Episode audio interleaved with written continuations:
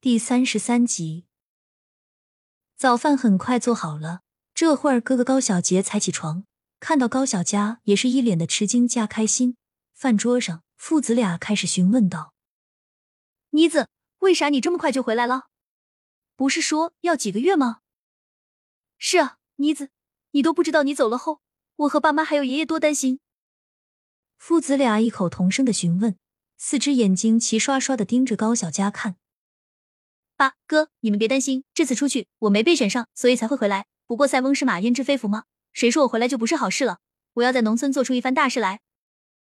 高小佳的眼里充满了自信的光芒，看得一家人都振奋起来。是啊，妮子平安就行。你们两个大老爷们问那么多干嘛？赶紧吃，吃完了还要去下地呢。刘慧芬插嘴道，她担心高小佳沉浸在没有入选的痛苦中无法自拔，赶忙扯开了话题。嗯，是啊，爸，妮子平安就好了。哥哥高小杰一下子就听懂了刘慧芬的意思，也在一旁插嘴帮腔道。高德贵猛扒几口饭，没有再继续深究下去。他虽然不聪明，但也不傻，有些事不用追究那么清楚。女儿大了，愿意说的时候自然会说的。吃完饭，收拾好碗筷，高德贵和高小杰都去地里干活了，家里剩下他和刘慧芬。妈，不如我们去看看爷爷吧。好啊，你等等，妈把这些收拾好，咱们就去。刘慧芬擦着桌台，把每个边角都收拾干净，再把洗好的用具放回原处，擦干净手，整理好衣服，看向高小佳：“走吧。”母女俩人一起出了院子，走了几步，来到灵屋处，高小佳在外面轻声叫道：“爷，我是妮子，你在不在？”妮子，高祥龙在屋里听见高小佳的声音，还有些不敢相信。直到推开门的那一刻，看到最疼爱的孙女站在跟前，不禁有些老泪纵横。爷，你这是咋了？我这不是好好的吗？我爸和哥哥都下地了，所以我拉着我妈一起来看看您。您咋还哭了呢？高小佳递过纸，有些感动。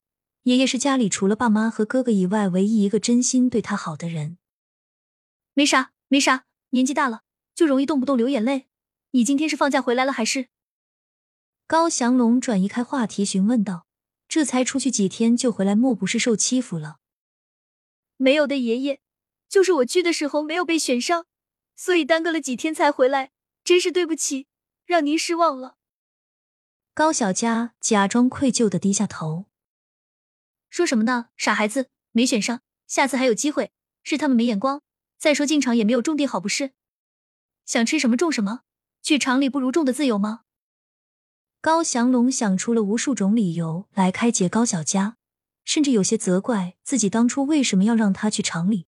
那时的希望抱有多大，现在的失望就有多大，这要造成多大的心理落差啊！呵呵，爷，我没事的。高小佳被高祥龙的一番说辞逗笑了，在爱你的人的眼里。你永远都是最好的，妮子，别多想啊，人生以后的路还长着呢，大不了爷爷养你，每年补助什么的，够咱们爷俩吃了。高祥龙在一旁小心翼翼的说道，生怕高小佳想不开。爸，你说什么呢？妮子也是我们的女儿，我们不会用您的钱的。刘慧芬在一旁笑道，一家人其乐融融。过了一会儿，高小佳装作不知道的样子。笑呵呵的随意问道：“爷，我奶呢？怎么想你奶了？她都好几天没回来了。自从你姑这一怀孕，你奶就好久没回来了。我腿脚不好，一直也顾不上。不如下午你替爷爷去看一看。”高祥龙摸摸腿，感叹道：“可以啊，那这会儿我和我妈就去看看，早去早回。爷你别担心。”高小佳说完，跟高祥龙道了别，就拉起刘慧芬往外走。妈，咱们走吧，早去早回吗？刘慧芬无奈的摇摇头。虽然不知道为什么高小佳突然这么主动的提及要去看高德香和王爱霞，但考虑到女儿一人去还是不太安全，所以决定一起同行。刘慧芬拿好钥匙，吩咐好大黄看好门，拴上门栓，两个人就出发了。这次刘慧芬只准备了一篮子的鸡蛋，去人家家里总不好意思什么都不拿，但要是多准备一些，他还真的没有。母女二人一路聊着聊着就到了孙家村，还没进村，就听见村民在议论：“这郑海家真是倒了八辈子血霉了吧？生了个讨债精，现在还把孩子弄没了。瞧郑海那孩子，看着就可怜。可不是，都怪他那个丈母娘，看着人模人样，没想到骨子里这么坏。是啊，是啊，可惜了。”几个妇女在村口树下叽叽喳喳，聊得热火朝天。在一旁的高小佳和刘慧芬两人听得云里雾里，走上前询问道：“婶子们，打扰了，你们这是说的村东头的孙振海家吗？你们是？我们是他们家亲戚，不是听说怀孕了吗？过来送点东西的。”高小佳掀开篮子上的布，里面整整齐齐的放了好多鸡蛋。看到两人装扮朴素、和蔼有礼貌，不像是坏人。其中一位穿深蓝色衣服的婶子回答道：“你们还不知道吧？前阶段家里面小孩闯了祸，警察都来了。后来镇还四处筹钱，问我们都借了个遍，才想着去远点的地方看看有没有什么活干。